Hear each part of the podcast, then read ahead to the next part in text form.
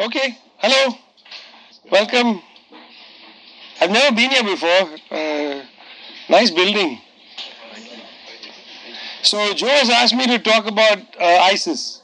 So I thought I'll take you on a little journey and then we can have some question and answer.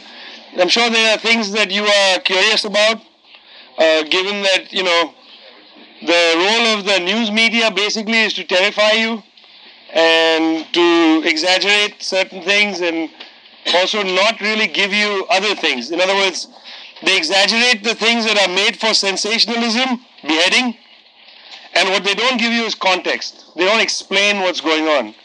And I, I often find the most terrifying thing for me is when I don't understand or have a context for something. You know, for instance, my favorite topic of the day is Ebola, of course. And yesterday I, I was telling you I spent four hours basically in quarantine because I have a cough. And I might have Ebola.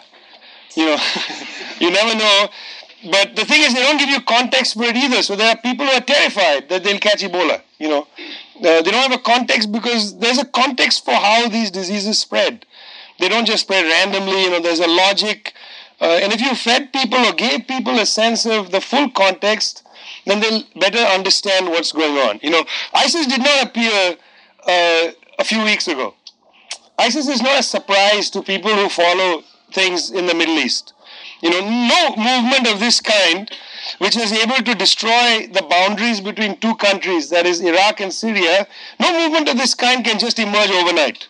It takes a certain process for these things to happen. Well, there are two contexts that the government has given us, and to some extent the news media, and neither of them are useful. One context is, of course, that this is a big problem in the Middle East between the Shias and the Sunnis that this is an old conflict that goes back to the 7th century. And that, you know, in a sense, Muslims have been having this uh, fight amongst each other uh, since the 7th century. That's an erroneous context, despite the fact that it was really the main part of the discussion from uh, President Obama in the speech he gave, I think, on 10 September of this year, where he basically made the narrative of the rise of ISIS be about a, dis- a dispute within the world of Islam. I'll show you that that's not actually a useful, uh, stra- you know, it's not a useful narrative. It's not a useful contextual framework. The other context that has been put forward uh, for the rise of ISIS is that, you know, somehow this is all about the people who funded it. You know, the Saudis and Qataris and others. That this would not have appeared without Saudi and Qatari funding. So that's the second thing. That somehow these people were waiting for uh, the ability or the opportunity to do what they're doing, and then this Gulf money came in and they went crazy. Uh, neither of these are actually useful. They are very useful for the United States and British government uh, because they enable both these governments to say that the rise of ISIS had nothing to do with the war in Iraq from 2003. In fact, right after the, the group Islamic State took the city of Mosul in northern Iraq, right after this happened, uh, Tony Blair, you know, the great, uh, who used to be called the poodle of George W. Bush, Tony Blair very quickly came out and said uh, that this has nothing to do with the war in Iraq. And you know, it's one of those, like say, a child, when there's a sound of, a, of something smashing and you hear a voice from the room yelling, I didn't do it, you know. Nobody accused Tony Blair of creating ISIS, yet immediately he said it has nothing to do with the war in Iraq. That's a good indication that it has something to do with the war in Iraq. The first thing I should tell you is that Iraq and Syria are countries that don't incubate extremist ideologies uh, of the kind that you see now from the Islamic State. This is not a normal uh, form of, of uh, either Islam or even of a social movement that uh, Iraq and Syria have produced, you know, over the course of several hundred years. Iraq is an incredibly diverse society. Uh, there are, in the region of northern Iraq where ISIS is growing, there are all kinds of very interesting communities. I mean, you can travel to valleys where you will walk into a village and it's a village of Chaldeans, you know. I mean, I don't know how many of you read the old Bible, but you know, the Chaldeans are from the old Bible and they are a living community in northern Iraq. I mean, there are ancient communities. The one that you now know about is, of course, the Yazidis, uh, the community that was under threat in Jabal Sinjar. And the Yazidis, like um, the Chaldeans form these small pockets of minorities in northern Iraq. I mean, northern Iraq and to some extent uh, north central Syria are filled with these small minority communities, including the mountain regions of Syria. This is not hospitable terrain, in other words, for the kind of ideology that emerges with ISIS. You may not remember this, uh, and why should you remember it? And I hope when you were younger, your parents didn't burden you with this too much. But in 2002, after 9 11, um, the Bush administration, that, mean, that is George W. Bush, was very eager to go to war in Iraq, very eager for this war in Iraq. His father had initially prosecuted a war in 1991, uh, and that war resulted in a sanctions uh, regime which lasted from 1991 to 2003. But George W. Bush was very eager in 2002, and so was his team. Donald Rumsfeld, his ministry, uh, Minister of Defense, and his vice president. His vice president, whose middle name is Waldemar, Dick Waldemar Cheney, was eager in his biological hazard suit to send American troops to go fight in a war, which of course he had never fought in any war. You know, he was a guy, lucky for him, uh, when he was asked during the Vietnam era to go fight in Vietnam, uh, his line was, I have other priorities. Well, it's good for you that you have other priorities, but lots of young kids had to go and die in these wars that people like you prosecute. So he was very eager for a war in Iraq, and they needed to link somehow Iraq to the war on terror. And they used two strategies to do that. One, they argued that somehow, um, despite over a decade of sanctions against Iraq, and therefore the inability of Iraq to import uh, chemicals and, and electronic technology, somehow uh, in this period, Iraq had incubated or created a chemical weapons industry and weapons of mass destruction. So that was the first reason to go to war, is that there were weapons of mass destruction. The second casus belli, or cause of war, was to be the connection between Saddam Hussein and Al Qaeda. Uh, this is, by the way, there's a place to sit here. Um, you can sit on this as well if you'd like. I mean, it's a remarkable f- fantasy to believe that Al Qaeda and Saddam Hussein had anything to do with each other. If Saddam Hussein was a secular uh, nationalist who hated Al Qaeda, and Al Qaeda hated people like Saddam Hussein. Saddam Hussein, in the world of Al Qaeda, was considered the near enemy.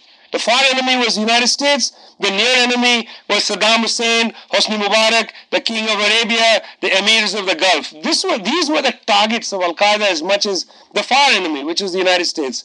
Anyway, through torture, this guy, a Libyan uh, Al Qaeda man, through torture said that yes, you know, uh, one of the uh, terrorists in 9-11 met an Iraqi official in, in Czechoslovakia, in Prague. This whole thing turned out to be a fantasy because he had said this under torture. It was not true. At any rate, the, the weapons of mass destruction argument and the Al Qaeda argument was sufficient for the United States to somehow not convince the UN uh, Security Council because Colin Powell was unable to actually get a uh, affirming vote from the Security Council. The United States goes to war against Iraq. Uh, this is a huge, huge war of aggression. And war of aggression is a technical term. That means that you go to war against a country despite the fact you have no reason to go to war against them. You know, in international law, this is essentially a war crime. So the United States goes to war against Iraq in 2003, and the Iraqi army disappears. Now, I remember watching this and thinking, this is amazing. The army has disappeared. Uh, you know, Iraq may not be, no country in the world can face American bombers. American bombers can bomb everybody to submission.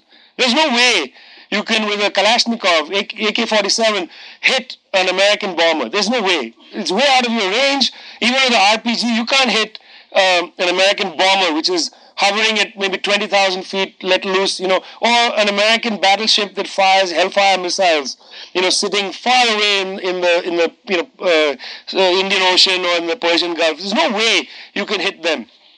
But as American troops moved north from the town of Basra towards Baghdad, there was no resistance, virtually no resistance. It was amazing. The Iraqi army disappeared. So America took Iraq with no problem. And that's when you had George W. Bush on the um, uh, the you know aircraft carrier off the coast of San Diego, standing there in a flight jacket with a sign behind him which said "Mission accomplished." Well, not really, because the problem was just going to begin. What was the problem? The problem was once they came in, there was no Al Qaeda, there were no weapons of mass destruction. It was greatly frustrating to the administration that they couldn't prove the two reasons to, for which they had gone to war.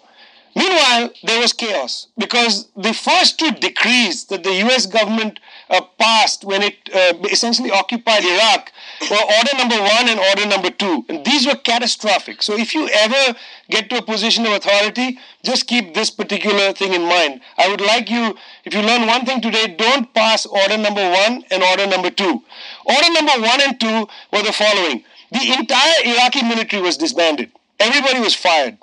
It's a bad idea to fire the whole military for, for reasons I'll come to in a minute.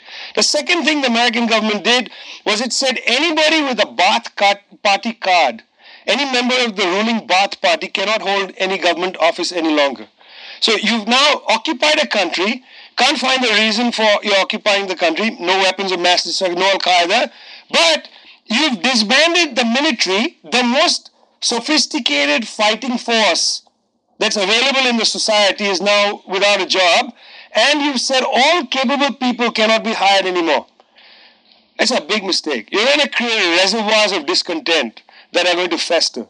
In the chaos that ensued after the United States overthrew the regime of Saddam Hussein, arrived a small cell from Jordan. There was a, a, an Al Qaeda terrorist by the name of Abu Musab al Zarqawi, and he will set up shop in the town of Tal Afar, which is again a very diverse town, largely Turkmen, very diverse town. He sets up shop in Tal Afar and he creates Al Qaeda in Mesopotamia. There's never been an Al Qaeda in Iraq until 2004.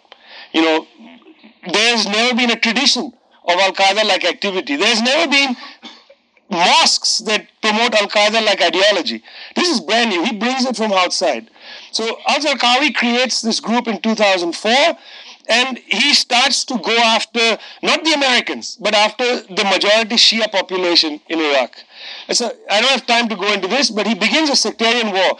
He begins a sectarian war that's so unpopular that Bin Laden writes to him and tells him to stop the sectarian war, that it's too much. It's too radical for Bin Laden. You know, I mean, this is what Zarqawi was. This group is smashed the Americans go and raze Ramadi, raze Fallujah, they kill Zarqawi. But you kill Zarqawi, you cannot kill the movement he has begun. Because what Al Qaeda does inside Iraq now is very smart. It makes a tactical alliance with the very people that you don't want them to ally with, which is all those fired Iraqi military personnel. So, whereas, for instance, before 9 11, in the mountains of Afghanistan or elsewhere in Sudan, you had groups like Al Qaeda, these Al Qaeda groups had no battlefield tactical experience. Know, these were people who were very good at bomb making and then sending somebody with the bomb to try and explode it somewhere. That's what they were good at. They were good at small acts of terror. They didn't have the kind of battlefield tactical experience that's now going to come to Al Qaeda through the fired Iraqi military personnel. Some of these people will move to the ideology of Al Qaeda, but not all of them. Many of them will retain their Iraqi nationalist affiliations, but they'll work together.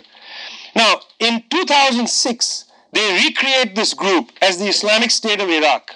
You remember I said this doesn't begin a few months ago, it has a history. It begins 10 years ago. In 2006, they create the Islam, Islamic State of Iraq. And at that time, they are confined to northern Iraq. Not very powerful, not able to move out of their redoubts in northern Iraq. Let's fast forward about six years. So they are constrained for six years. They're building up their alliances, they're building up their various uh, relationships with different groups, they, draw in some foreign fighters, but they're constrained. In 2011, there is an uprising in Syria which very quickly becomes an armed uprising. I was recently in Lebanon, in Beirut, where I um, interviewed a, Syrian businessman from Damascus who, in early 2011, in March, began to finance the armed phase of the rebellion. And he wrote to the UN in, I think, between somewhere between July, August, and September. In that part of the year of 2011, he wrote to the UN and said, please somehow stop Gulf Arab money from coming in here. We Syrian businessmen will finance our own insurrection. We don't need that money. Of course, Kofi Annan, nobody replied to him. Kofi Annan was then the UN envoy for the Syrian civil war that had begun. Uh, nobody replied to him. Gulf Arab money came in, and you had the emergence in Syria now of various Gulf Arab proxies that began to suffocate that uprising. That's in Syria. In January 2012, while these Gulf Arab groups were growing in Syria, our friends, the Islamic State of Iraq, decided to set up their affiliate in Syria, which they called the support group. And that's the uh, group called Jabhat al Nusra. The support group was set up inside Syria. And fighters went from Iraq to basically train people in battle. And it's actually was interesting for the Islamic State of Iraq because whereas they had been confined, now they had space to test some of their strategies, test their battlefield experience. Jabhat al-Nusra by mid uh, 2011 had actually become one of the major rebel forces inside uh, Syria and in fact became the official Al-Qaeda group inside Syria. I'm going to come back to them a fair amount. They are, they're a very interesting group. Now, meanwhile, the leader of, uh, uh, of Jabhat al-Nusra, Julani, had a disagreement with the leader of the Islamic State of Iraq, uh, Abu Bakr al-Baghdadi. Al-Baghdadi basically now decided that, listen, why should there be a border between Iraq and Syria? These are meaningless colonial borders. They had been created by the Sykes-Picot Agreement, you know, after World War One. This country of Iraq doesn't exist because it was a creation of the British.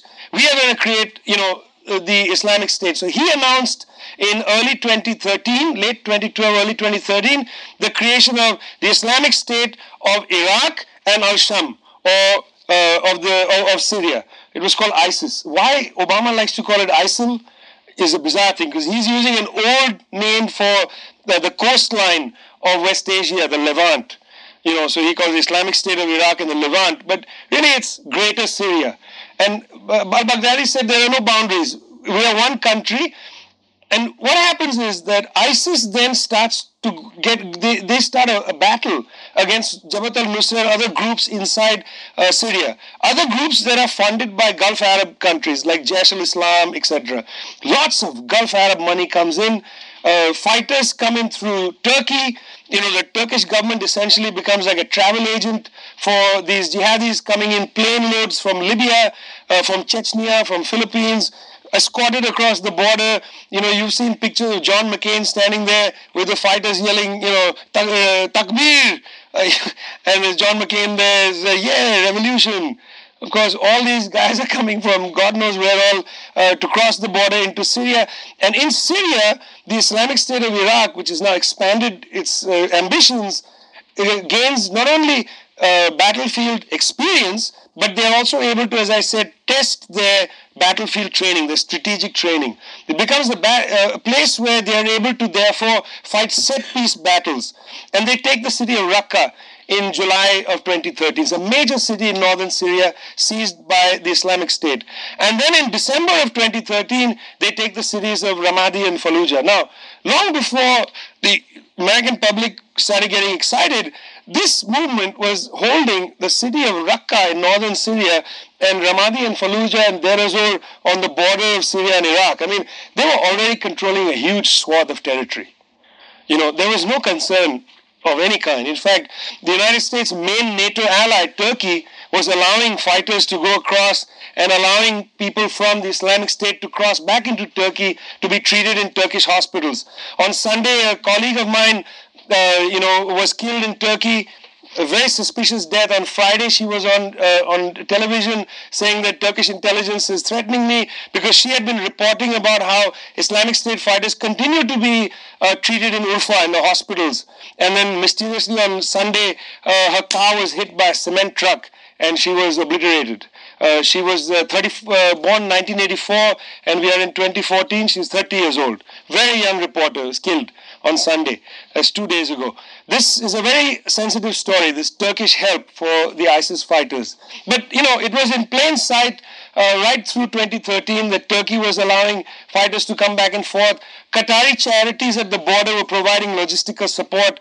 Uh, and, of course, American special forces were engaged in eastern Jordan to train fighters, some of them most likely who ended up joining the Islamic State. Why? Because the principal objective was to get rid of Bashar al Assad in Damascus, the government of Damascus. That was the principal objective. Everything else was irrelevant.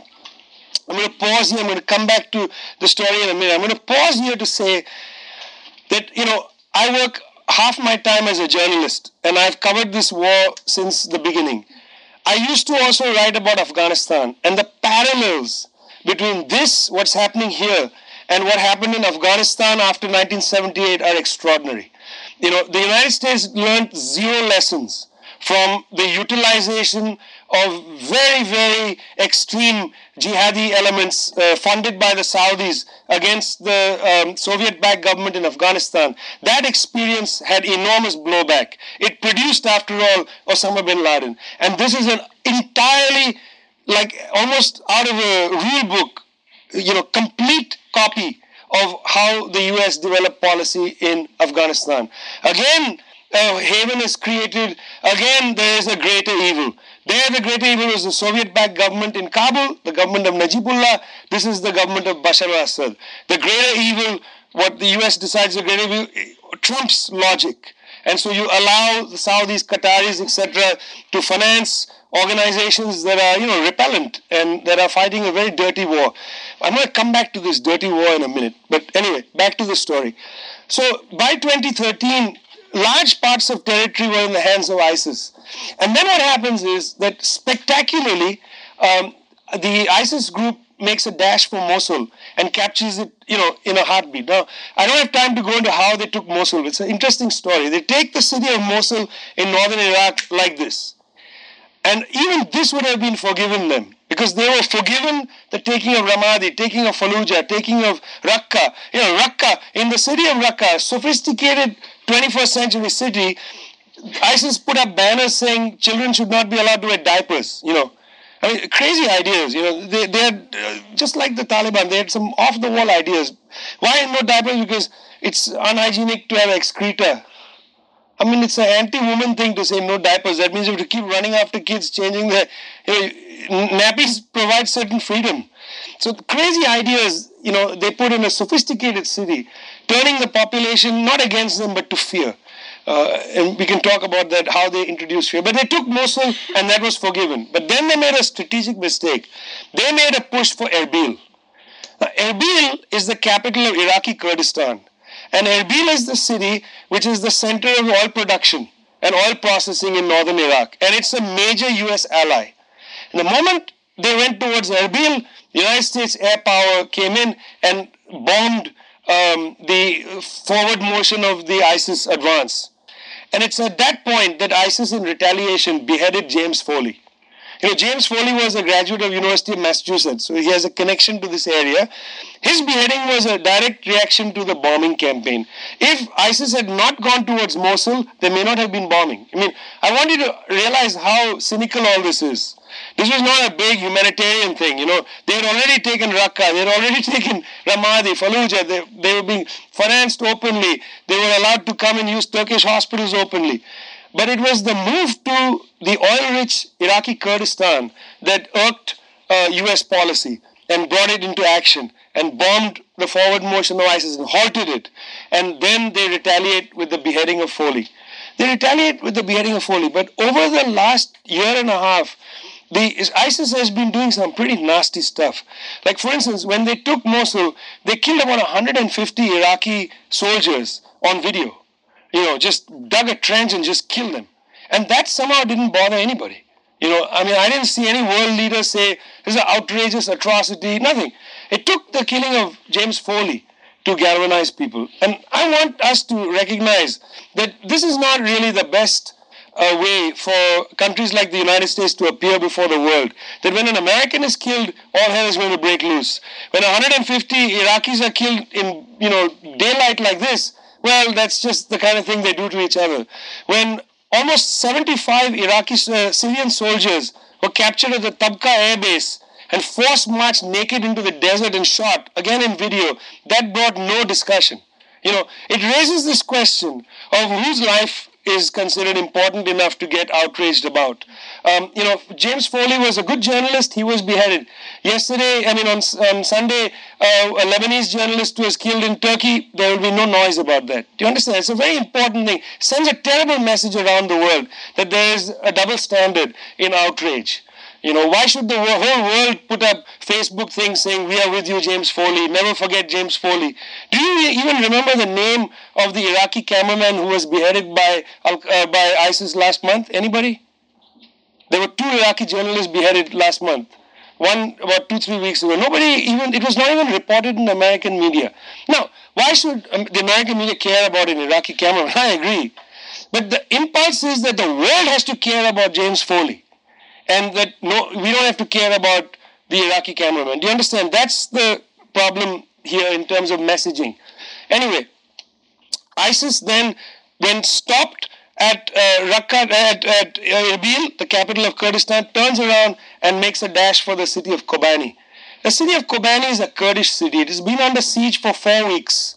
Um, uh, the United States is having a serious problem with Turkey because the Turks don't want the Kurds of Kobani to win because this is a complicated story. Inside Turkey, there's been a long standing attempt by the Kurdish population to get some rights for themselves. So this is an internal and very contradictory situation. But you know, it's a useful situation to spend a few minutes on because it's the Kobani story that tells you that the politics of the region are very complicated.